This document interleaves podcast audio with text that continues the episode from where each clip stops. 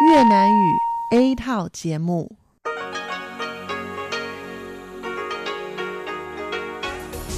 Đây là đài phát thanh quốc tế Đài Loan RTI.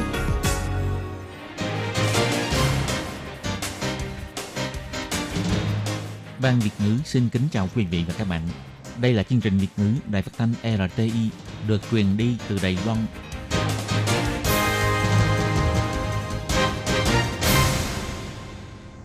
Thúy Anh xin kính chào quý vị và các bạn. Chào mừng các bạn cùng đến với chương trình phát thanh của Ban Việt ngữ Đài phát thanh quốc tế RTI ngày hôm nay. Kính thưa quý vị và các bạn, hôm nay là thứ Sáu, ngày 17 tháng 7 năm 2020, tức nhằm ngày 27 tháng 5 năm canh tí. Chương trình hôm nay gồm các nội dung chính như sau. Mở đầu sẽ là phần tin tức thời sự Đài Loan, kế đến là bài chuyên đề, chuyên mục tiếng Hoa cho mỗi ngày, chuyên mục nhịp sống Đài Loan và khép lại sẽ là chuyên mục nhìn ra thế giới. Để mở đầu chương trình, Thúy Anh xin được gửi đến quý vị và các bạn phần tin tức thời sự Đài Loan ngày hôm nay. Mời các bạn cùng lắng nghe phần tin tóm lược.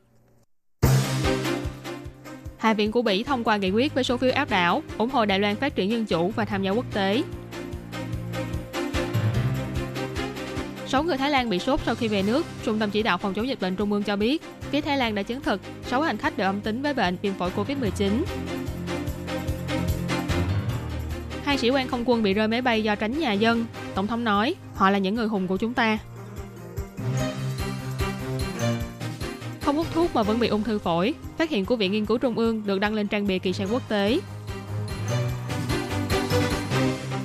Trại trải nghiệm du học 14 nước ở thành phố Tân Bắc giới thiệu về nón lá và ẩm thực Việt Nam. Triển lãm du lịch mùa hè Đài Bắc đã bắt đầu, người dân xếp hàng 3 tiếng đồng hồ để vào tham quan. Và sau đây mời các bạn cùng lắng nghe nội dung chi tiết của bản tin ngày hôm nay. Tối ngày 16 tháng 7 theo giờ địa phương, Hạ viện Liên bang của Bỉ đã bỏ phiếu về nghị quyết thân thiện với Đài Loan. Theo thống kê sơ bộ, có 130 phiếu đồng ý, không phiếu phản đối, 13 phiếu trắng. Nghị quyết được thông qua với số phiếu áp đảo, kêu gọi chính phủ nước này nên ủng hộ Đài Loan phát triển dân chủ và tham gia với quốc tế. Về việc này, Bộ Ngoại giao bày tỏ, vào năm 2015, Hạ viện của Bỉ đã từng thông qua nghị quyết thân thiện với Đài Loan. Trong giai đoạn chính trị toàn cầu đang biến động mạnh mẽ như hiện tại, mà họ lại lần nữa dùng hành động thực tế để ủng hộ cho Đài Loan, cho thấy sự ủng hộ cao độ của Bỉ đối với Đài Loan. Bộ Ngoại giao chỉ ra, Hạ viện Bỉ kêu gọi chính phủ nước họ khích lệ khôi phục đối thoại giữa hai bờ eo biển, tránh đơn phương làm thay đổi hiện trạng hòa bình và ổn định tại khu vực biển Đài Loan, ủng hộ các đề xướng ngoại giao nhằm xoa dịu tình thế căng thẳng tại khu vực châu Á Thái Bình Dương, khẳng định sự tự do và dân chủ khó mà có được của Đài Loan và yêu cầu chính phủ Trung Quốc lập tức trả tự do cho công dân Đài Loan là ông Lý Minh Triết. Nghị quyết này đồng thời cũng kêu gọi Liên minh châu Âu EU nên tăng cường mối quan hệ với Đài Loan, đốc thúc chính phủ Bỉ nên mở rộng lĩnh vực hợp tác song phương giữa Bỉ với Đài Loan, xúc tiến giao lưu cấp cao giữa hai nước. Ngoài ra cũng kêu gọi các đối tác châu Âu có thể thông qua những hành động ngoại giao cụ thể để ủng hộ cho Đài Loan tham gia vào các tổ chức quốc tế. Nghị quyết còn nhấn mạnh rằng sẽ tiếp tục quan tâm đến sự uy hiếp của Trung Quốc đối với dân chủ, tự do, nhân quyền ở Hồng Kông và trên thế giới. Bộ Ngoại giao Đài Loan nhận định rằng trong lúc các quốc gia dân chủ trên thế giới đều đang quan tâm cao độ đến vấn đề Trung Quốc thực thi luật an ninh quốc gia phiên bản Hồng Kông như hiện tại, sự thông qua của nghị quyết này là một việc có ý nghĩa vô cùng quan trọng. Người phát ngôn của Bộ Ngoại giao bà Âu Giang An nói, 外交部我们会持续的跟欧洲理念相近的国家来共同捍卫民主体制以及人权。 Bộ Ngoại giao sẽ tiếp tục chung tay với các nước có cùng chung lý tưởng ở châu Âu, bảo vệ thể chế dân chủ và giá trị nhân quyền. Căn cứ theo tài liệu của Bộ Ngoại giao, vào tháng 2 năm 2012, Hạ viện của Bỉ từng thông qua nghị quyết ủng hộ hai bờ eo biển duy trì giao lưu đối thoại, ủng hộ Đài Loan tham gia tổ chức quốc tế và ký kết hiệp định hợp tác kinh tế với EU. Tháng 11 năm 2015, thông qua nghị quyết ủng hộ các đề xướng ngoại giao song phương hoặc đa phương nhằm xoa dịu tình hình căng thẳng tại Nam Hải và vùng lãnh thổ ở Nam Hải, ủng hộ hai bờ eo biển duy trì đối thoại, mở rộng giao lưu và giải quyết tranh chấp trong hòa bình, kêu gọi EU và các nước thành viên xúc tiến đàm phán và hợp tác về kinh tế với Đài Loan, ủng hộ cho Đài Loan tham gia các tổ chức quốc tế.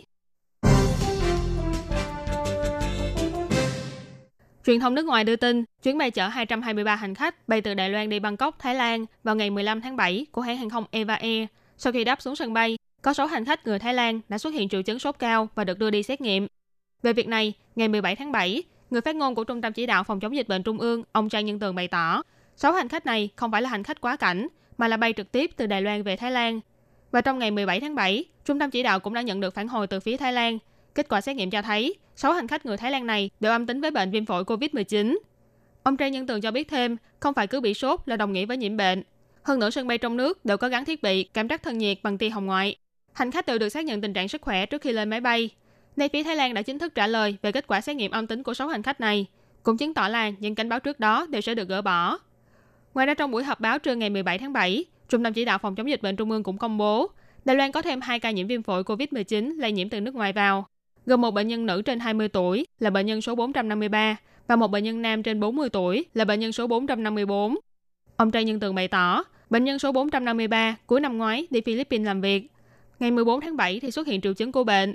Ngày 15 tháng 7, khi nhập cảnh đã chủ động thông báo cho nhân viên kiểm dịch tại sân bay và được xác nhận nhiễm bệnh vào ngày 17 tháng 7. Còn bệnh nhân số 454 thì đi Philippines làm việc từ cuối tháng 1. Ngày 11 và ngày 13 tháng 7 xuất hiện triệu chứng của bệnh. Ngày 15 tháng 7 khi nhập cảnh cũng đã chủ động thông báo các triệu chứng của mình và xác nhận nhiễm bệnh vào ngày 17 tháng 7. Trung tâm chỉ đạo phòng chống dịch bệnh Trung ương bày tỏ, Đài Loan hiện tại có 454 ca nhiễm viêm phổi COVID-19, trong đó có 363 ca lây nhiễm từ nước ngoài, 55 ca lây nhiễm trong nước, 36 ca là thành viên của hạm đội tuân mu.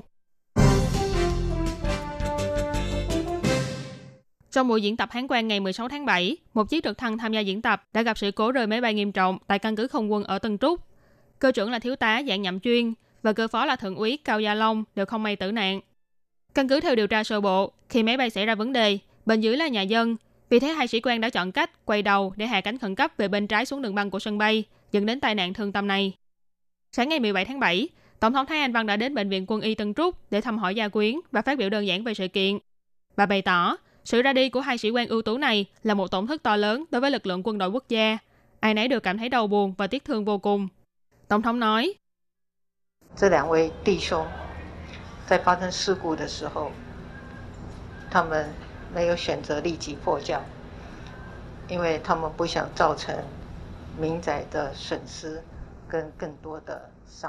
Lúc xảy ra sự cố, hai sĩ quan này đã không chọn cách hạ cánh khẩn cấp. Họ không muốn gây ra thương vong và tổn thất cho nhà dân ở bên dưới. Thế nên họ đã chọn cách chuyển hướng. Nhưng cũng vì thế mà đã lỡ mất cơ hội để cứu lấy sinh mạng của bản thân. Họ là những người hùng của chúng ta. Tổng thống bày tỏ, Gia Quyến hiện tại đang rất đau buồn. Bà đã đến gửi lời hỏi thăm và cũng hứa rằng chính phủ sẽ nỗ lực hết mình để chăm sóc và hỗ trợ cho họ trong tương lai. Tổng thống Thái Anh Văn cũng yêu cầu Bộ Quốc phòng phải nhanh chóng điều tra tường tận và kiểm điểm sau sự việc này. Bà cũng hy vọng toàn thể quân đội quốc gia có thể vực dậy tinh thần, giữ vững cương vị của mình. Người dân toàn quốc nên tiếp tục ủng hộ hết mình cho quân đội quốc gia, cổ vũ tinh thần cho họ. Thông thường mọi người đều cho rằng bệnh ung thư phổi là có liên quan đến việc hút thuốc lá. Thế nhưng số người không hút thuốc lá mà vẫn mắc bệnh ung thư phổi lại ngày một tăng cao. Ngày 17 tháng 7, Viện Nghiên cứu Trung ương đã công bố phát hiện mới nhất của họ. Bệnh ung thư phổi ngoài có liên quan đến việc phơi nhiễm với các chất gây ung thư, mức độ đột biến với enzyme apobec trong cơ thể người cũng có liên quan đến việc gây ra căn bệnh này. Ung thư phổi là bệnh ung thư gây tử vong chủ yếu trên toàn cầu và cũng là căn bệnh cướp đi nhiều sinh mạng tại Đài Loan. Tuy nhiên càng lúc càng nhiều bệnh nhân cho biết bản thân họ không hút thuốc, nhưng tại sao vẫn bị ung thư phổi? Theo công bố của Viện Nghiên cứu Trung ương ngày 17 tháng 7 chỉ ra, sau khi phân tích 103 bệnh nhân ung thư phổi tại Đài Loan, họ phát hiện ra rằng có trên 50% bệnh nhân ung thư phổi không có thói quen hút thuốc lá và có đến 90% nữ giới bị mắc bệnh ung thư phổi không hút thuốc lá. Và trong 10 năm trở lại đây, độ tuổi mắc bệnh ung thư phổi ngày càng trẻ hóa. Người đứng đầu phòng nghiên cứu hóa học tại Viện Nghiên cứu Trung ương, bà Trần Ngọc Như chỉ ra, qua nghiên cứu phát hiện, mức độ đặc trưng đột biến apobec của nữ giới trẻ không hút thuốc lá cao có lẽ chính là nhân tố dẫn đến bệnh ung thư phổi giai đoạn đầu ở nữ giới. Đặc trưng đột biến ApoB cao còn có mối tương quan đồng biến với hiệu quả điều trị miễn dịch. Vì thế đặc trưng đột biến ApoB có thể là dấu ấn sinh học trong việc chẩn đoán và điều trị miễn dịch bệnh ung thư phổi trong giai đoạn đầu. Ngoài gen bẩm sinh, nghiên cứu còn phát hiện mẫu xét nghiệm của các bệnh nhân này giống với mẫu xét nghiệm của những người thường xuyên ăn thực phẩm muối chua và thực phẩm qua gia công chế biến. Theo suy đoán, cũng có khả năng là nhân tố chủ yếu dẫn đến ung thư ở giai đoạn đầu. Chủ nhiệm khoa phẫu thuật tim lồng ngực tại Bệnh viện Đại học Quốc gia Đài Loan, ông Trần Tấn Hưng nói. 其实我以前很常针对一般民众做演讲，我都说肺癌是吸进来的，空气污染、抽烟，不是吃进来的。但是自从这个 Trước đây mỗi khi đi thuyết giảng, tôi thường nói rằng bệnh ung thư phổi là do hít vào, ví dụ như là ô nhiễm không khí hay hút thuốc, chứ không phải là do ăn vào. Nhưng bây giờ thì tôi phải thay đổi cách nói của mình. Trong tương lai, chúng ta phải cẩn trọng trong việc ăn uống, tránh ăn nhiều thực phẩm muối chua. Ông Trần Tấn Hưng cũng chỉ ra, khu vực châu Á có mức độ ô nhiễm không khí cao, cộng thêm thức ăn rất mau hư nên thực phẩm muối chua cũng nhiều hơn. Đây có lẽ chính là một trong những nguyên nhân khiến cho số bệnh nhân mắc bệnh ung thư phổi mà không có thói quen hút thuốc lá ở châu Á cao hơn ở Mỹ.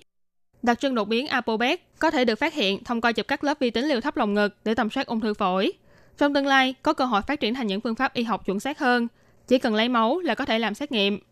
Nghiên cứu này là hợp tác giữa đơn vị y tế của Đài Loan với Hiệp hội phân tích khối u lâm sàng của Mỹ. Thành quả này cũng đã được đăng lên trang bìa của kỳ sang Cell, một tạp chí y học hàng đầu thế giới.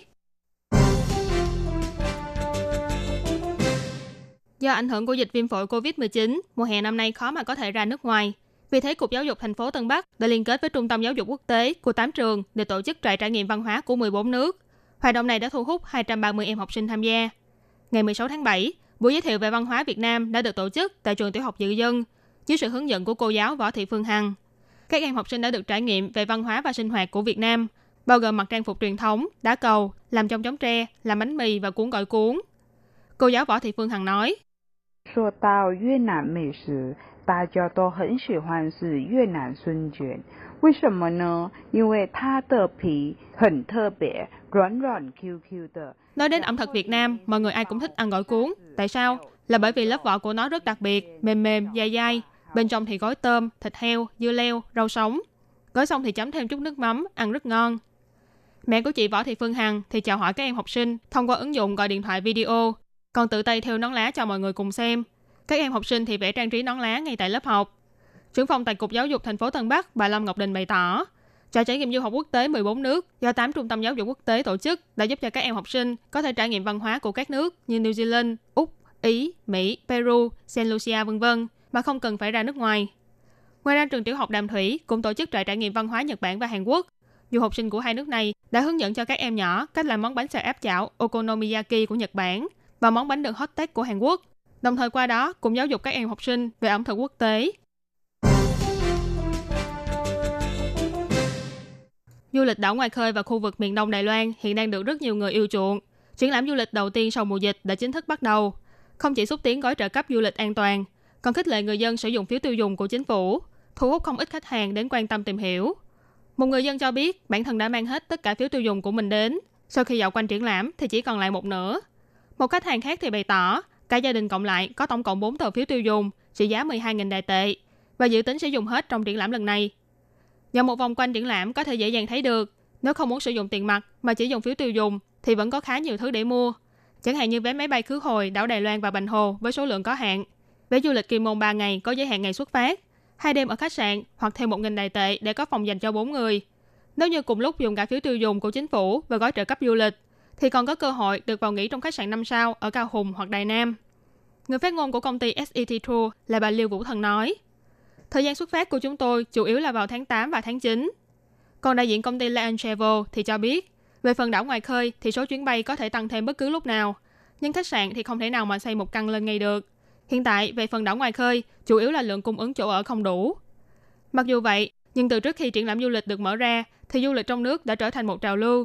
Cho nên nếu người dân dự định tranh thủ hai ngày nghỉ cuối tuần của tháng 7 và tháng 8 để đi ra đảo ngoài khơi hay đi khu vực Hoa Đông du lịch, thì có lẽ khó mà tìm được chỗ ở. Muốn tìm ưu đãi trong triển lãm du lịch thì tốt nhất là phải lên kế hoạch sẵn sàng về thời gian và địa điểm cho chuyến du lịch của mình. Các bạn thân mến, vừa rồi là bản tin tức thời sự Đài Loan ngày hôm nay do Thúy Anh biên tập và thực hiện. Cảm ơn sự chú ý lắng nghe của quý vị và các bạn.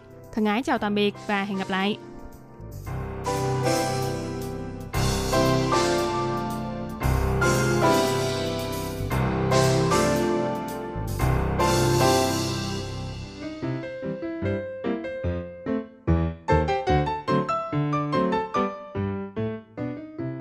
Vị và các bạn thính giả thân mến, chương trình phát thanh tiếng Việt của Đài Phát thanh Quốc tế Đài Loan RTI được truyền thanh 3 buổi tại Việt Nam, mỗi buổi phát 1 tiếng đồng hồ. Buổi phát chính vào lúc 6 giờ đến 7 giờ tối hàng ngày giờ Việt Nam qua tần số SW 9425 kHz với sóng dài 31 m. Buổi phát lại lần thứ nhất vào hôm sau 9 giờ tới 10 giờ tối qua tần số SW 9625 kHz với sóng dài 31 mét bị phát lại lần hai vào sáng hôm sau lúc 6 giờ tới 7 giờ qua tần số SW 9745 kHz với sóng dài 25 m. Ngoài ra tại Đài Loan, ở khu vực Giang Nghĩa, Vân Lâm và Đài Nam có thể đón nghe chương trình của Ban Việt ngữ qua tần số AM 1422 kHz vào lúc 8 giờ tới 9 giờ tối mỗi thứ ba hàng tuần và chương trình sẽ được phát lại vào hôm sau lúc 9 giờ tới 10 giờ sáng. Sau đây xin mời quý vị và các bạn tiếp tục đón nghe nội dung chương trình hôm nay.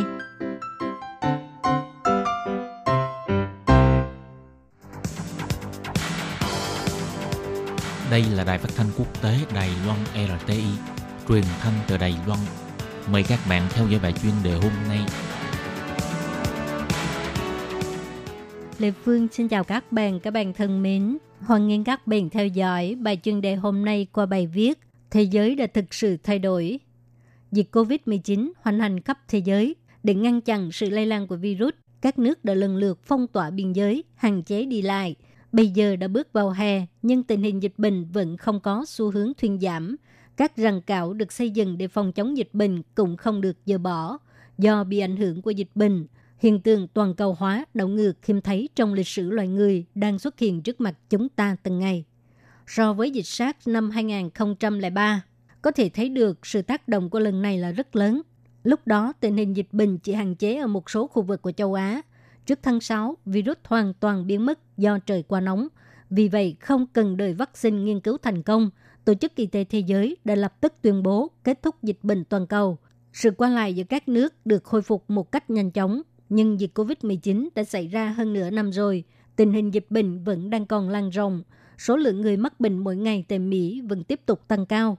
Các nước có dân số đông người ở vùng nhiệt đới như Brazil, Ấn Độ đã trở thành khu vực mới bị COVID-19 hoành hành. Ngay cả Trung Quốc, nơi bùng phát dịch bệnh sớm nhất cũng là nơi ngăn chặn sớm nhất. Nay lại bùng phát đợt hai.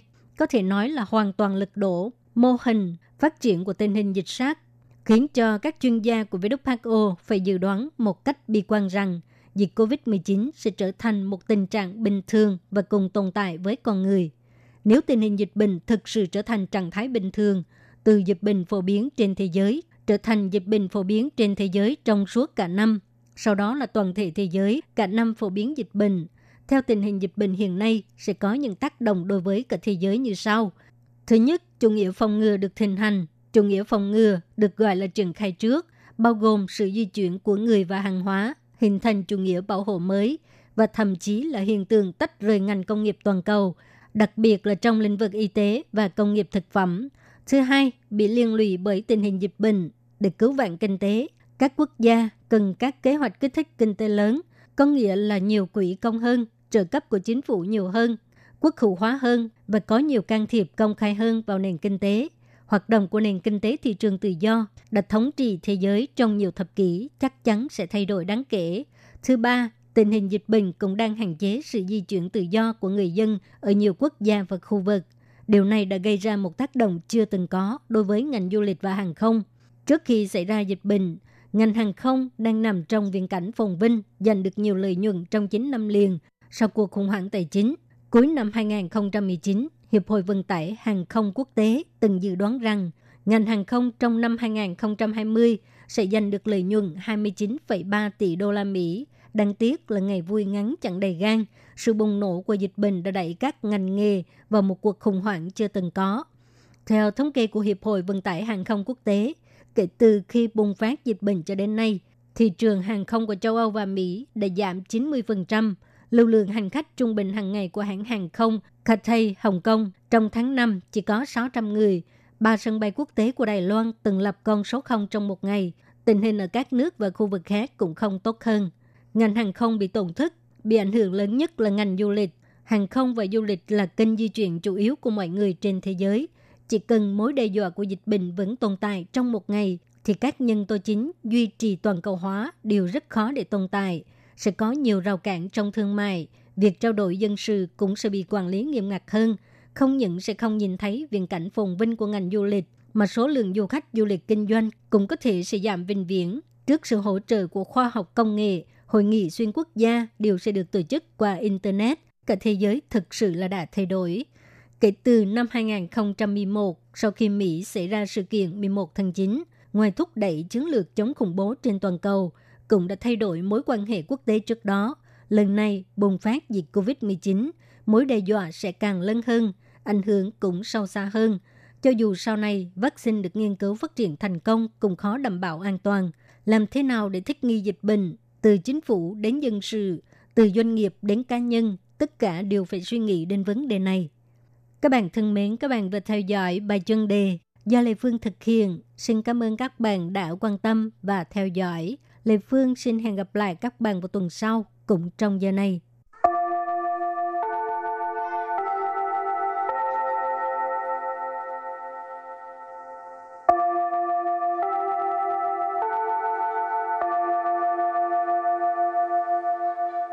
Xin mời quý vị và các bạn đến với chuyên mục Tiếng Hoa cho mỗi ngày do Lệ Phương và Thúy Anh cùng thực hiện.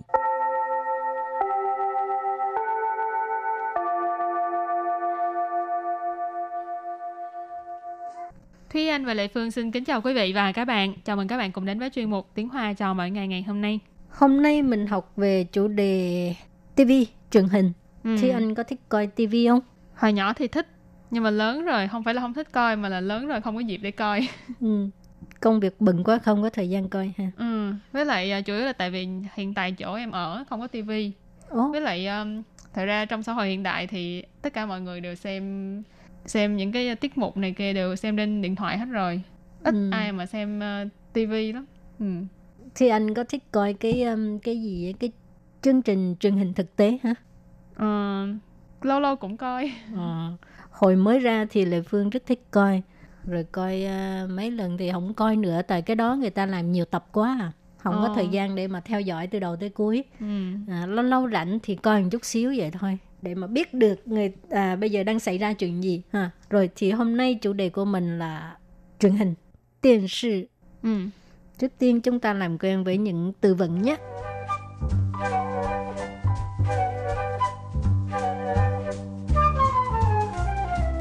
Và từ đầu tiên của ngày hôm nay đó là từ điện sư chế mụ điện sư chế mụ điện sư chế mụ nghĩa là chương trình truyền hình, Ờ, tiết mục truyền hình.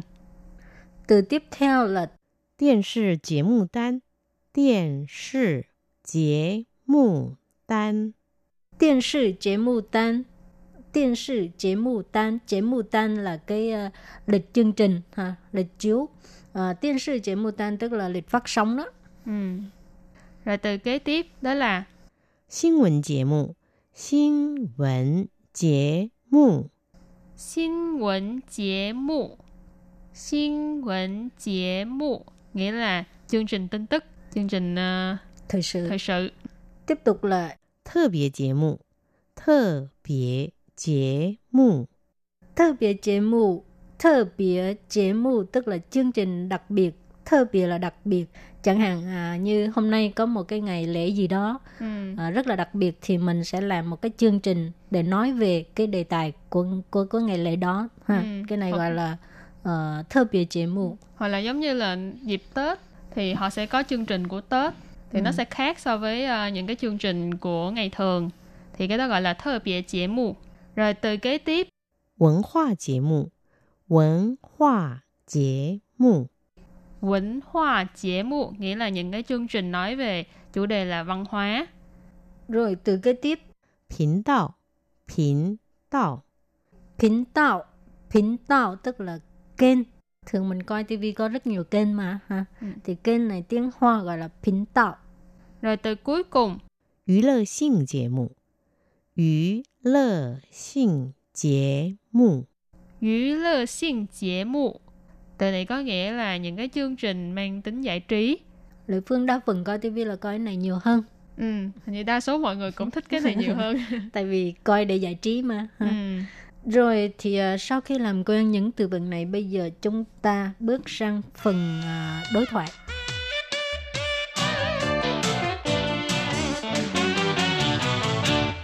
最近有什么好看的节目？真人秀节目蛮好看的， 大陆的吗？还是韩国的？韩国的。不过台湾的美食节目也很好看。 Và sau đây thì xin giải thích đoạn đối thoại này. Câu đầu tiên của đối thoại là 最近有什么好看的节目？最近有什么好看的节目? Câu này có nghĩa là dạo gần đây có chương trình nào hay? 最近最近 là gần đây, dạo gần đây. 有 Dụ là có. 什么 Sịnh mờ là cái gì, cái nào. 好看 Hào khan. Hào khan là hay, đáng xem. 节目？ Chế mụ. Trong phần từ vựng mình cũng có giới thiệu nhiều rồi ha. Chế mụ là phần chương trình hoặc là tiết mục. Cho nên 最近有什么好看的节目 nghĩa là dạo gần đây có chương trình gì hay. Rồi câu kế tiếp là 真人秀节目蛮好看的。 真人秀节目蛮好看的。 Câu này có nghĩa là uh, chương trình truyền hình thực tế cũng khá hay đó. 真人秀节目 Trên đỉnh show节mục là chương trình truyền hình thực tế. Ha. Ừ. Thông thường bây giờ các bạn nếu mà thường à, xem truyền hình là đều biết được cái cái cái gì gọi là truyền hình truyền hình thực tế ha. Ừ. Tất cả tức là những người à, diễn viên ca sĩ người ta show là là biểu diễn Ừ. Ờ, người thực biểu diễn. Rồi thì trên đỉnh show节目tức là chương trình truyền hình thực tế. 蛮好看的。 Má hào khan的, tức là khá hay. Hào khan hồi nãy Thiên có giải thích ha. Hay, mán hào khan的, tức là khá hay. Kế tiếp, 大陆的吗？还是韩国的？大陆的吗？还是韩国的？Ở đây thì ờ, nó có hai vế đây là câu hỏi ha. 大陆的吗？ Ta lu là ý chỉ là đại lục thì ở đây nghĩa là Trung Quốc. Rồi ờ, chữ tờ đứng đằng sau chữ ta lu nghĩa là ý chỉ là của Trung Quốc phải không? 还是 Hải sư hay là 韩国的？ Hàn của Hàn của là Hàn Quốc. Rồi chữ tờ thì cũng đứng đằng sau Hàn, chữ Hàn của nghĩa là của Hàn Quốc. Rồi câu cuối cùng. 韩国的。 不过台湾的美食节目也很好看。 Hàn Quốc的, 不过台湾的美食节目也很好看. Câu này có nghĩa là của Hàn Quốc. À, nhưng mà chương trình à, ẩm thực của Đài Loan cũng rất hay. 韩国的。 Hàn Quốc的, của Hàn Quốc ha. 不过 Bú qua có nghĩa là nhưng mà. 台湾的美食 节目。Thái tức là chương trình ẩm thực của Đài Loan. Tức là chương trình ẩm thực.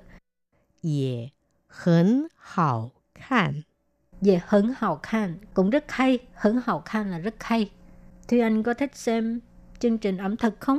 Ừ, cũng lâu rồi không có xem chương trình ẩm thực nhưng mà trước đây thì cũng rất là thích xem với lại à, đôi khi khi mà mình muốn à, ăn một cái món gì đó mà ừ. muốn tự nấu hoặc là muốn ờ, tự biến tấu ra một cái món mới Ừ. thì ờ, sẽ đi xem đi tham khảo là họ nấu những cái gì Ừ.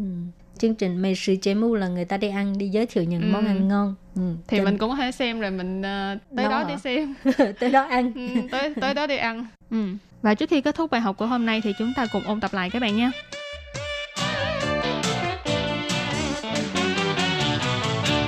电视节目，电视 节目， điện视节目 nghĩa là chương trình truyền hình Ờ, tiết mục truyền hình 电视节目单，电视节目单， Điện视节目单. Chế mù tan là cái ờ, lịch chương trình, ha, lịch chiếu. Uh, điện视节目单 tức là lịch phát sóng đó. ừ. rồi từ kế tiếp đó là 新闻节目， 新闻节目， 新闻节目新闻节目 nghĩa là chương trình tin tức chương trình ờ, Thời sự. thời sự Tiếp tục là 特别节目，特别节目， 特别节目.特biệt节目tức là chương trình đặc biệt.特biệt là đặc biệt. rồi từ kế tiếp 文化节目，文化 节目， 文化节目 nghĩa là những cái chương trình nói về chủ đề là văn hóa Rồi từ kế tiếp 频道，频道， 频đạo.频đạo tức là kênh. Thường mình coi tivi có rất nhiều kênh mà ha. Ừ. Thì kênh này tiếng Hoa gọi là频道. rồi từ cuối cùng 娱乐性节目，娱乐性节目， 娱乐性节目 từ này có nghĩa là những cái chương trình mang tính giải trí Rồi thì à, bài học hôm nay đến đây xin tạm chấm dứt. Cảm ơn các bạn đã đón nghe. Bye bye. bye bye “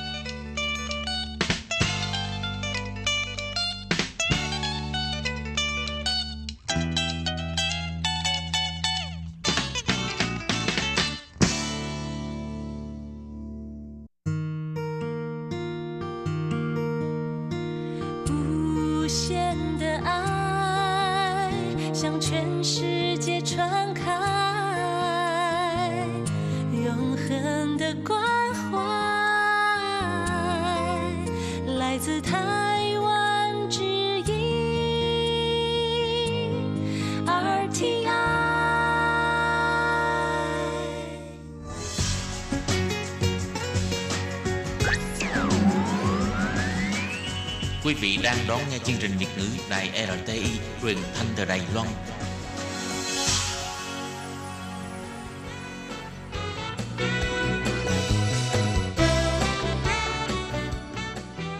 Chuyên mục Nhịp sống Đài Loan Chuyên mục này sẽ đem đến những thông tin mới tại Đài Loan diễn ra trong thời gian gần đây do Lệ Phương thực hiện.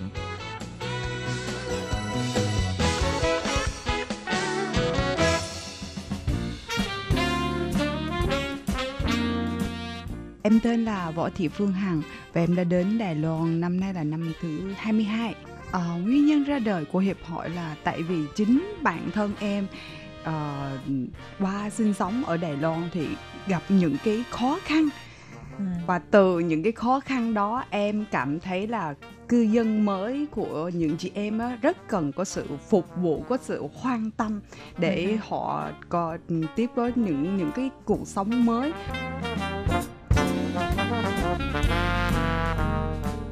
Các bạn thân mến, các bạn vừa nghe chị Võ Thị Phương Hằng giới thiệu về Hiệp hội quan tâm chăm sóc di dân mới tại Ba Lý, à, Bắc Lý ha.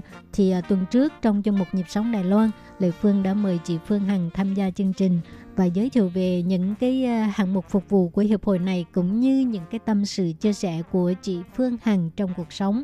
Nhưng mà vì thời lượng của chương trình có hàng cho nên à, buổi trò chuyện giữa Lệ Phương với chị Phương Hằng đành phải à, ngắt quãng nửa chừng. Và bây giờ thì à, Lệ Phương sẽ mời các bạn tiếp tục đón nghe những lời tâm sự của chị Phương Hằng nhé.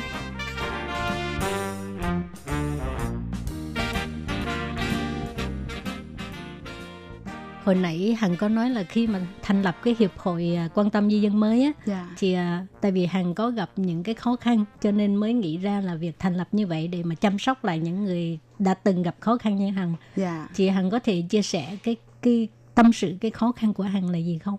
Ừ. Cái khó khăn của em á, thì em cũng nghĩ giống như là mình đến đất đài thì cái sự sinh sống của người Việt Nam cũng cái ước mơ của em rất là nhỏ bé thì cũng giống như là mình ước mơ ừm, có cái hạnh phúc nho nhỏ Ừ. và vì thể hiện cái lòng ừm, cái sự trách nhiệm của người vợ và người mẹ thì em đến một cái công xưởng để để Ừ. làm Ừ. nhưng mà không may em đến cái công xưởng đó không bao à, khoảng 2 năm thì Ừ. cái cái sự không may mắn xảy ra đến với em À, trong lúc cảm thấy là rất rất rất là hạnh phúc thì cái cái niềm hạnh phúc này chưa được bao lâu hết thì À. đã bị như là bão tố phong ba dập đến người em à. là em bị cái máy nó đè dập trên tay Ừ. phải của em Ừm, và mất đi hai ngón tay Wow.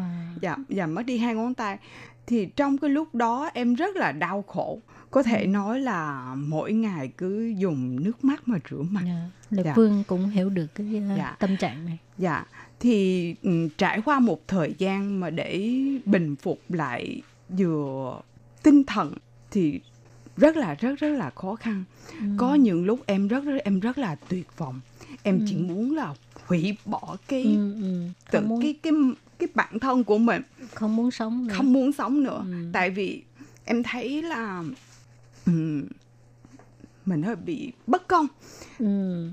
rồi nhưng mà từ từ chỗ đó em em suy nghĩ ra là không thể gì hai cái ngón tay em mà phải bỏ đi hai đứa con Ừ. vì ừ. hai đứa con nó rất rất rất cần sự giúp đỡ Ừ. sự chăm sóc của mẹ ha. nên từ chỗ đó em phải tự tự nói với lòng là em phải tự vươn lên để Ừ. sống làm sao cho có ý nghĩa Ừ. thì từ chỗ đó em cảm thấy là cái cuộc sống của mình nó rất là vất vả mà rất là cực khổ thì sau khi mà bình phục lại được em cảm thấy là có những người cô dâu hứ. qua đây cái cuộc sống của họ càng khó khăn hơn mình nữa ừ. thì tại sao mình không nghĩ theo cái hướng đó. dạ Ừ. từ chỗ đó mà em từ từ từ từ em phải cố lên và ừm, giúp đỡ những chị em đó Ừ. dạ một cái uh, suy nghĩ tích cực mà Lệ Phương nghĩ không ai cũng có thể nghĩ được. Tại vì cái này khi mà mình gặp phải những cái chuyện mà mình cảm thấy tại sao lại xảy ra ngay chính bản thân mình? Con người thường nghĩ là chỉ xảy ra chuyện người khác thôi không bao giờ xảy ra của mình. Rồi có những cái ý nghĩ rất là tiêu cực mà muốn được một cái suy nghĩ tích cực như hằng thì Lệ Phương nghĩ rất là khó. Cái cái chuyện này xảy ra bao lâu rồi? À, dạ ừ, 10 14 năm rồi chị. Wow, 14 năm mà bây 15 giờ năm năm nay là năm thứ 15 năm. 15 năm mà bây giờ nhắc lại Hằng vẫn còn chảy nước mắt thì chứng tỏ là lúc đó Hằng đã chịu đựng một cái sự ờ, đau khổ như thế nào. Em đau khổ đến nỗi mà không không muốn sống vậy. Cứ cứ như là cứ buông bỏ buông bỏ tất cả luôn. Ừ, ừ, Dạ. ừ. Khi mà mình khắc phục được cái cái tâm lý của mình như vậy phải mất bao nhiêu năm mới Ờ, bước ra xã Mất hội. thời gian khoảng 5 năm. Wow. Dạ. Thì trong thời gian đó ờ, ông xã với đứa con hai đứa Hằng có hai đứa đúng không? Dạ. Thì nó có những à, hai đứa nhỏ với ông xã là có những cái cái cái tinh thần cái cái cái động viên như thế nào dành cho Ờ, Hằng? lúc nào cũng luôn an ủi em. Ừ. dạ và làm ừm, luôn an ủi em và làm những cái niềm vui đó để cho mình ừm, tự tin tự tự có cái cái nghị lực để Ừ. để sống hơn nữa Ừ.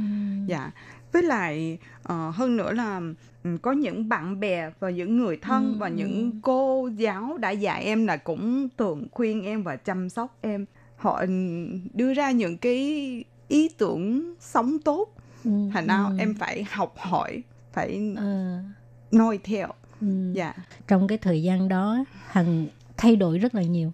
Dạ, em từ lúc mà em đã bỏ cái tư tưởng xấu đó đi thì em thay đổi bản thân em nói là mình phải tự mình phải tự đứng lên và sống sao cho để có ừm, có ích cho xã hội. Ừ, ừ, Tại vì trong lúc mà em nghĩ trong lúc mà em ngã xuống rồi thì Ừ. có một người đó phải nâng đỡ em thì Ừ. từ chỗ đó em Ừ, mới ừ. có nhiều cái nghị lực ừ, ừ. để đi giúp đỡ nâng đỡ nhiều người khác Ừ, nữa. ừ, ừ. Dạ. Thì à, khi xảy ra cái tai nạn đó, cái cái thời gian mà kêu bằng phu trên là phục hồi chức năng á, Dạ dạ. mất bao lâu rồi mới mới được à, giống như bình thường? Ờ, khoảng 3 năm á chị Wow, 3 cái năm thời gian 3 năm. dạ tại vì nó kiểu như là nó bị thương khá trầm trọng.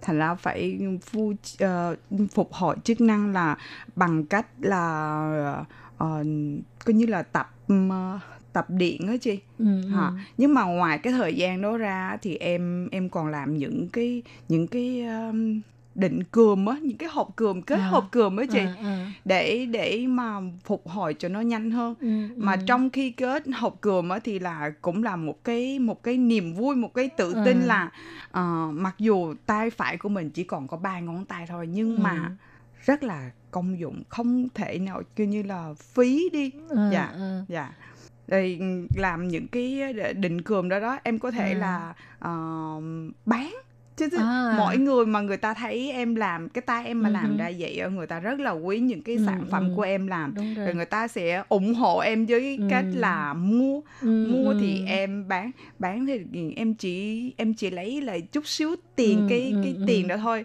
nhưng mà cũng đó là cái cái cái niềm vui cái Ờ, cái niềm an rồi. ủi À, dạ từ trong cái khó khăn rồi lại lại lại phát huy ra một cái tài năng của mình nữa.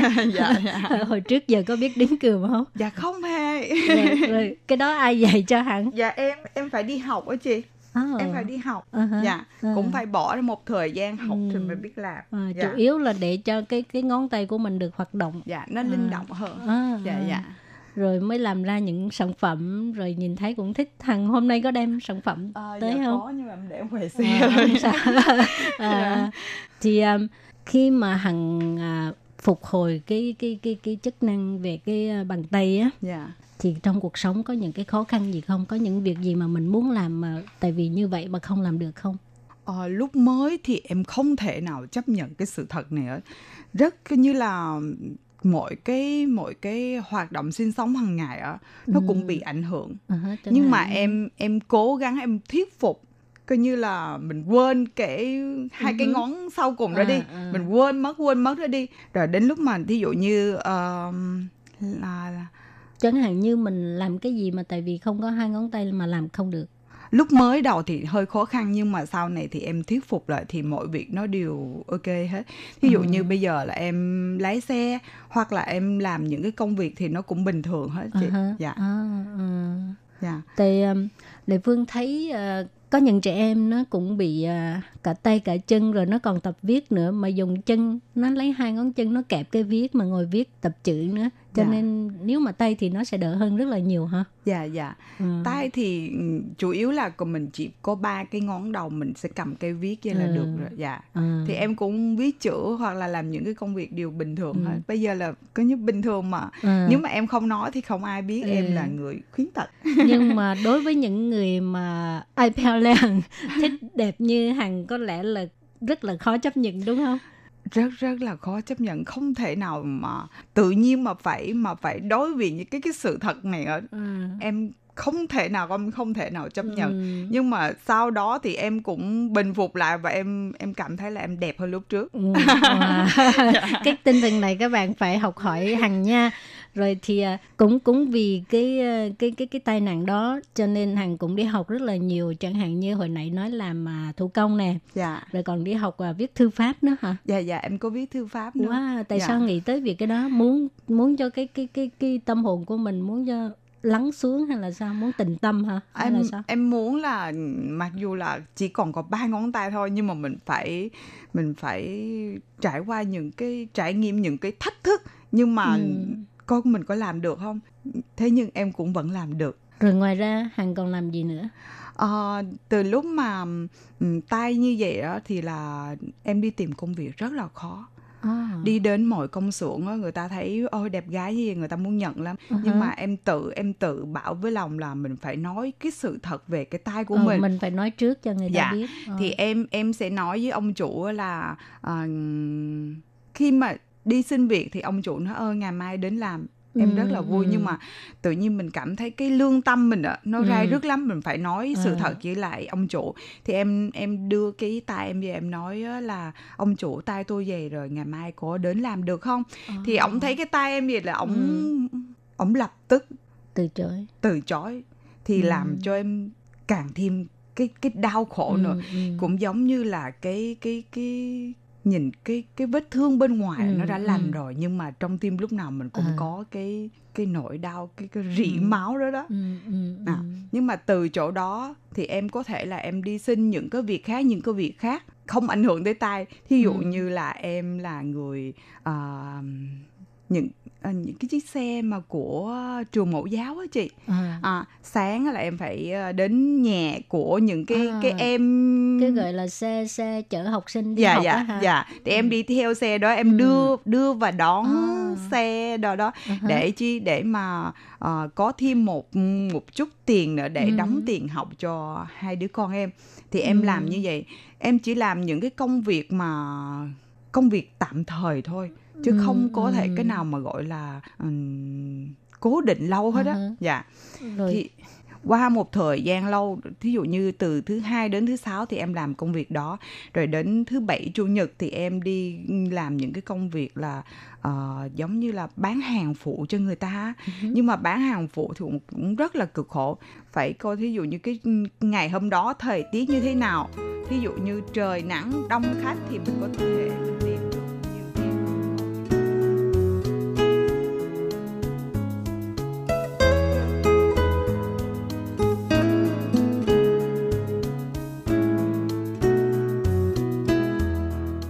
bạn thân mến, thì à, vừa rồi các bạn cũng đã nghe chị Phương Hằng chia sẻ về cái cái cái sự bất hạnh những điều không may trong cuộc sống à, và chị đã vươn lên như thế nào. Chị Lê Phương thực sự là rất khâm phục với tinh thần của chị Phương Hằng. Chị à, hy vọng các bạn cũng có thể rút ra được một cái bài học như thế nào đó trong cái sự chia sẻ của chị Hằng. Và các bạn ơi, tại vì thời lượng của chương trình có hạn cho nên Lê Phương xin tạm dừng ngang đây. Tuần sau các bạn nhớ tiếp tục đón nghe nhé. Cảm ơn các bạn rất nhiều.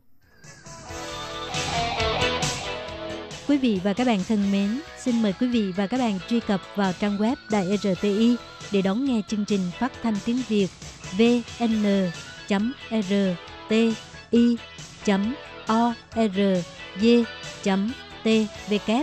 và cũng có thể truy cập FB fanpage của Ban Việt ngữ RTI tiếng Việt.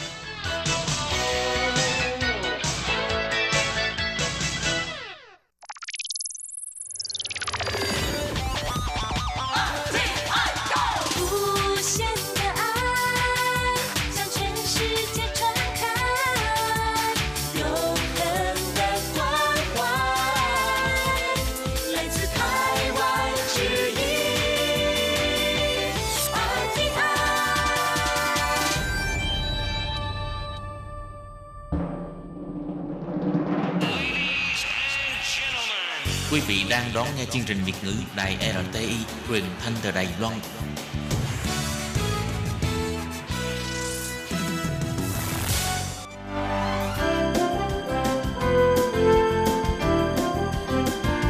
Xin mời quý vị và các bạn đến với chuyên mục Nhìn ra thế giới. Chuyên mục này gồm những nội dung liên quan đến quốc tế,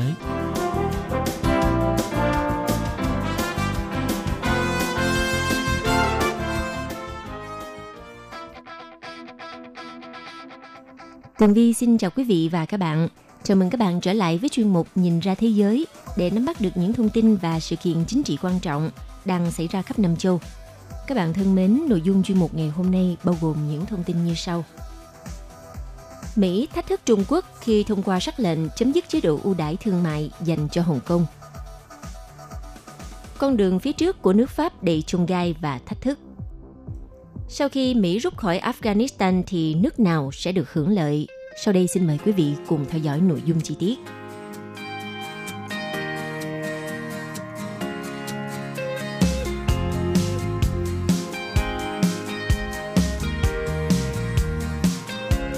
Thưa quý vị, sau khi nước Mỹ từ bỏ lập trường trung lập trong vấn đề Biển Đông, thì Mỹ tiếp tục thách thức Trung Quốc khi Mỹ thông qua sắc lệnh chấm dứt chế độ ưu đãi thương mại dành cho đặc khu Hồng Kông. Phát biểu vào ngày 14 tháng 7, Tổng thống Mỹ Donald Trump cho biết Hồng Kông về sau này sẽ được đối xử tương tự như Trung Quốc đại lục, có nghĩa là không có đặc quyền, chế độ kinh tế đặc biệt hay là xuất khẩu công nghệ nhạy cảm. Bước đi này của Washington với ý định muốn Bắc Kinh phải chịu trách nhiệm về những hành động vi phạm chính sách tự trị của đặc khu Hồng Kông. Theo Nhà Trắng thì sắc lệnh mới sẽ thu hồi giấy phép ngoại lệ trong hoạt động xuất khẩu sang Hồng Kông, cũng như xóa bỏ những ưu đãi đặc biệt dành cho công dân mang hộ chiếu vùng lãnh thổ Hồng Kông. Sắc lệnh cũng yêu cầu phong tỏa tài sản ở Mỹ của bất kỳ cá nhân nào chịu trách nhiệm hoặc là dính líu hoạt động làm suy yếu thể chế dân chủ của đặc khu Hồng Kông. Ngoài ra, tờ Nhật báo Phố Wall cho biết, Tổng thống Donald Trump đã ký ban hành đạo luật Hồng Kông được lưỡng viện Quốc hội Mỹ thông qua, nhắm tới các quan chức Trung Quốc, cảnh sát Hồng Kông và các thực thể liên quan quá trình thực thi luật an ninh mới. Trong đó gồm lệnh hạn chế về thị thực hoặc trừng phạt bất kỳ ngân hàng nào có giao dịch với những đối tượng trên. Cùng ngày 14 tháng 7, trợ lý Ngoại trưởng Mỹ phụ trách khu vực Đông Á và Thái Bình Dương David Stilwell cho biết, Washington đang cân nhắc mọi phương án đáp trả yêu sách bất hợp pháp của Bắc Kinh ở khu vực Biển Đông, bao gồm trừng phạt các quan chức và doanh nghiệp Trung Quốc có liên quan. Phát biểu tại hội nghị của Trung tâm Nghiên cứu Chiến lược và Quốc tế CSIS, ông Stilwell cho biết, ảnh hưởng từ những hành vi của Bắc Kinh ở Biển Đông, điển hình như cưỡng ép các quốc gia nhỏ và thách thức các hiệp ước quốc tế, đang vượt khỏi khu vực khi cường quốc châu Á không ngừng gia tăng ảnh hưởng trên toàn cầu. Quan chức Mỹ còn chỉ trích tham vọng của Trung Quốc giành quyền lợi, dọa nạt và kiểm soát là chiến thuật xã hội đen. Vì vậy, ông cho rằng hành động cụ thể và thiết thực là ngôn ngữ mà Trung Quốc thông qua đó sẽ hiểu Mỹ không để họ biến Biển Đông thành ao nhà. Trước đó, Bộ Ngoại giao Mỹ đã chính thức bác bỏ hầu hết các yêu sách của Trung Quốc ở Biển Đông và xác định những nỗ lực nhằm khẳng định chủ quyền từ Bắc Kinh đều bất hợp pháp. Ngay sau tuyên bố này, Hải quân Mỹ cho công bố hình ảnh tàu khu trục mang tên lửa dẫn đường USS Ralph Johnson thực hiện các hoạt động an ninh hàng hải gần quần đảo Trường Sa của Việt Nam. Hải quân Mỹ nêu rõ yêu sách bất hợp pháp và hành vi càn quét ở Biển Đông là mối đe dọa nghiêm trọng đối với tự do hàng hải. Từ đầu năm 2020 cho tới nay, Lầu Năm Góc cũng đã thực hiện ít nhất là 6 chiến dịch như vậy, cùng với gia tăng điều động máy bay ném bom chiến lược đến khu vực nhằm để phản đối Trung Quốc tăng cường hoạt động thúc đẩy yêu sách chủ quyền trên Biển Đông và cưỡng ép các nước láng giềng trong lúc thế giới đang đối phó với đại dịch COVID-19. Đầu tháng này, Mỹ còn điều hai nhóm tàu sân bay tác chiến đến Biển Đông tham gia tập trận quân sự cùng lúc với quân đội Trung Quốc tập trận phi pháp xung quanh quần đảo Trường Sa. Theo Hải quân Mỹ, duy trì tự do hàng hải là một nguyên tắc. Trường hợp một số nước tiếp tục tuyên bố và đòi quyền lợi không nằm trong thẩm quyền được quy định theo luật pháp quốc tế – Washington sẽ còn bảo vệ các quyền và tự do trên biển được đảm bảo cho tất cả mọi người. Theo Hải quân Mỹ nhấn mạnh, không có thành viên nào trong cộng đồng quốc tế vì bị đe dọa mà phải từ bỏ quyền và tự do của họ. Vào ngày 15 tháng 7, Bộ Ngoại giao Trung Quốc cũng đã đăng một tuyên bố trên trang điện tử của bộ này bày tỏ phản đối mạnh mẽ và kịch liệt lên án động thái của phía Mỹ ký kết ban hành luật liên quan đặc khu hành chính Hồng Kông, Tuyên bố nêu rõ Trung Quốc sẽ có những phản ứng cần thiết để bảo vệ các lợi ích hợp pháp của Trung Quốc và áp đặt trừng phạt đối với các cá nhân và thực thể có liên quan đến Mỹ.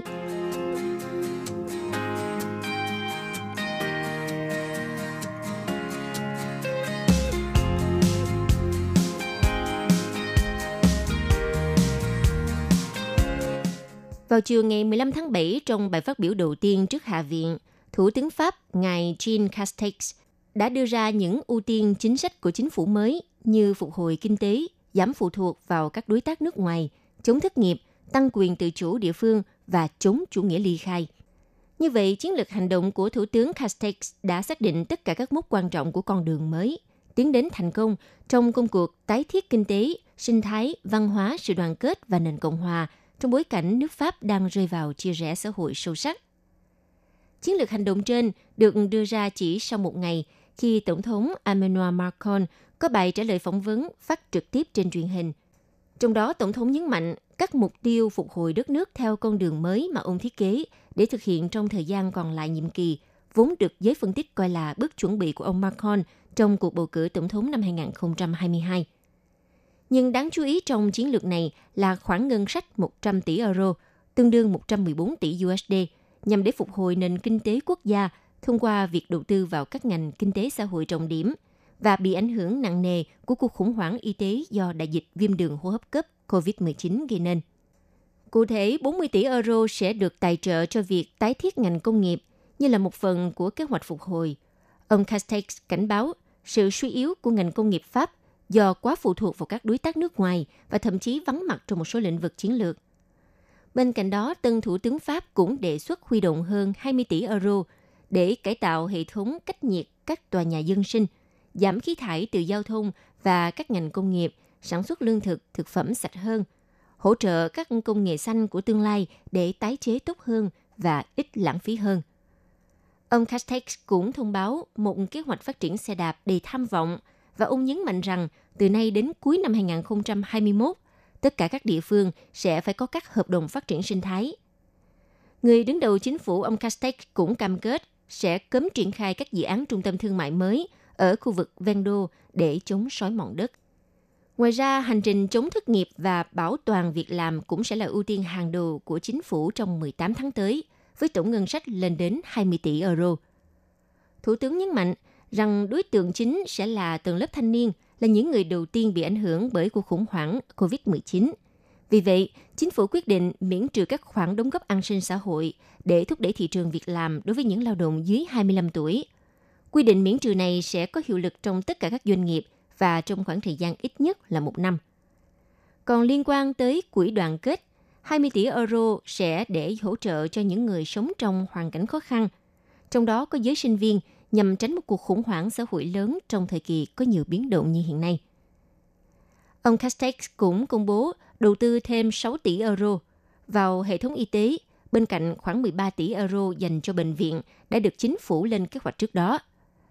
Theo Thủ tướng thì khoản đầu tư chưa từng có này nhằm tạo sự linh hoạt hơn cho các cơ sở y tế, tăng cường chất lượng chăm sóc người bệnh tại các bệnh viện và phòng khám bác sĩ gia đình. Thủ tướng Castex cũng khẳng định tiếp tục thực hiện cải cách hệ thống lương hưu như kế hoạch của Tổng thống Macron, đồng thời nhấn mạnh sự cần thiết phải chấm dứt các chế độ hưu trí đặc biệt trong dài hạn nhằm hướng tới một hệ thống công bằng và phổ quát hơn. Thủ tướng thừa nhận rằng việc cải cách hệ thống lương hưu bị đình chỉ vô thời hạn sau khi được trình bày tại Hạ viện cuối tháng 2 vừa qua đã gây lo ngại và khó hiểu.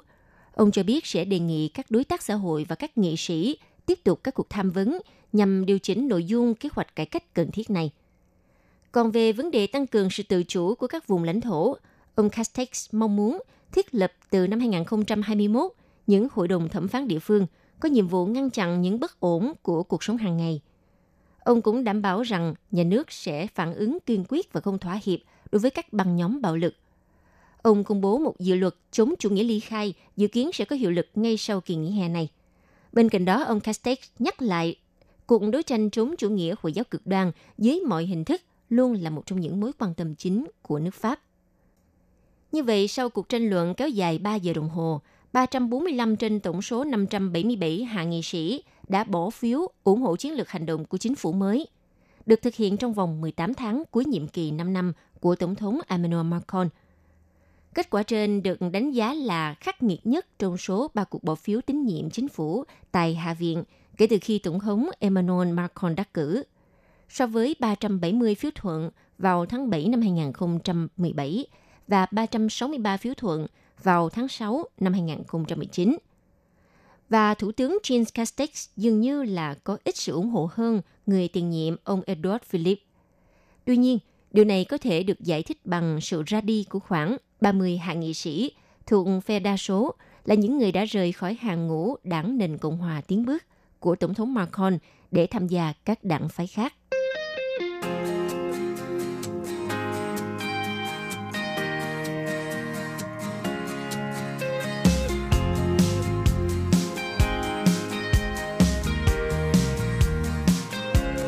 Thưa quý vị, cuộc xâm lược Afghanistan do Mỹ đứng đầu năm 2001 đã được hầu hết các nước trong khu vực ủng hộ bởi họ có chung mục tiêu là hất cẳng chế độ cực đoan Taliban và tiêu diệt mạng lưới khủng bố Al-Qaeda.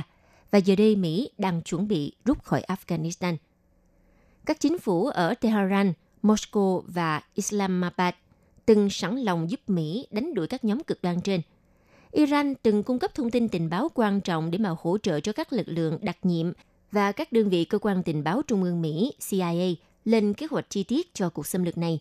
Còn phía Nga thì cung cấp bản đồ có từ thời Liên Xô, cũng như cung cấp một số thông tin tình báo và sau đó cho phép quân đội Mỹ vận chuyển trang thiết bị đến Afghanistan qua lãnh thổ của nước Nga. Thậm chí ngay cả Pakistan, nước hậu thuẫn chính của Taliban, cũng đề nghị hỗ trợ săn lùng các phiến quân Al-Qaeda và trở thành tuyến cung cấp trọng yếu cho các lực lượng tổ chức Hiệp ước Bắc Đại Tây Dương NATO. Nhưng sau 19 năm can thiệp, sự đồng thuận trong khu vực ủng hộ quân đội Mỹ ở Afghanistan đã bị xói mòn. Mặc dù quân đội Mỹ đã nhanh chóng lật đổ Taliban và loại bỏ các thành trì của Al-Qaeda tại Afghanistan, song nhiều người cảm thấy họ đã bị sa lầy. Trong khi đó, thì mối quan hệ của Washington với nhiều nước trong khu vực, bao gồm Pakistan, Iran và nước Nga, đã trở nên tồi tệ. Trong bối cảnh, kế hoạch các lực lượng Mỹ rút khỏi Afghanistan vào năm 2021 như là một phần trong khuôn khổ thỏa thuận hòa bình với Taliban, thì các đối thủ của Washington nhận thấy cơ hội nhảy vào và mở rộng dấu ấn của họ ở đất nước bị chiến tranh tàn phá này.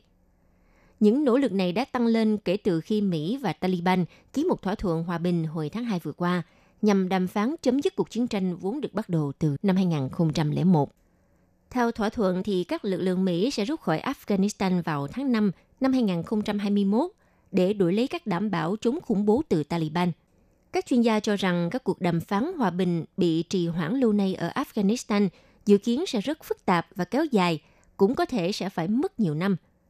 Các chuyên gia cho biết trong trường hợp không có một thỏa thuận hòa bình, thì việc rút quân của Mỹ có thể sẽ châm ngòi cho một cuộc loạn đả với sự tham gia của các cường quốc khu vực theo đuổi những lợi ích cạnh tranh ở Afghanistan.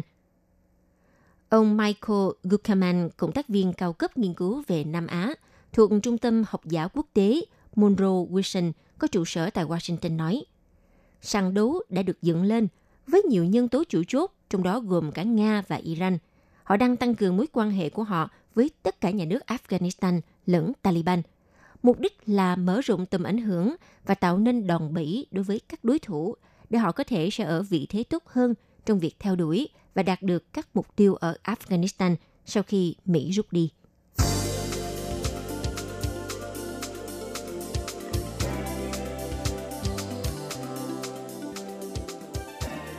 Quý vị và các bạn thân mến, vừa rồi là chuyên mục Nhìn ra thế giới do Tường Vi biên tập và thực hiện. Xin cảm ơn sự theo dõi của quý vị. Hẹn gặp lại trong chuyên mục tuần sau cũng vào giờ này. Chào tạm biệt, bye bye.